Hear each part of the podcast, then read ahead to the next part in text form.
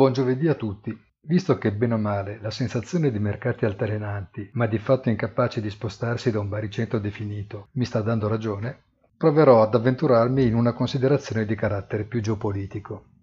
L'allarme Covid diciannove prima o poi rientrerà, ma lascerà purtroppo il posto all'esplosione del conflitto U S A Cina, che personalmente mi fa molta più paura.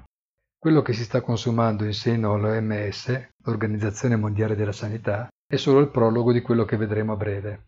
Xi Jinping si sta proponendo come un leader mondiale, con la promessa di mettere a disposizione dell'intera comunità l'eventuale vaccino che venisse elaborato dalla superpotenza cinese. Trump, dall'altra parte, sospende i finanziamenti all'agenzia dell'ONU, rimproverandole tra l'altro un atteggiamento troppo morbido verso Pechino.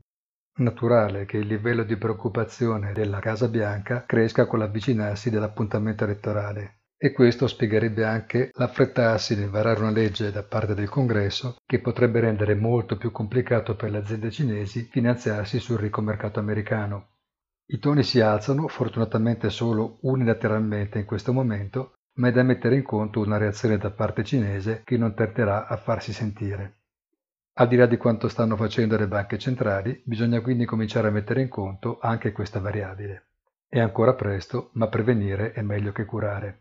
Domani è già giovedì ed è la festa dell'Ascensione, che vede qualche piazza europea chiusa, ma la calma relativa regnerebbe indipendentemente dal calendario religioso.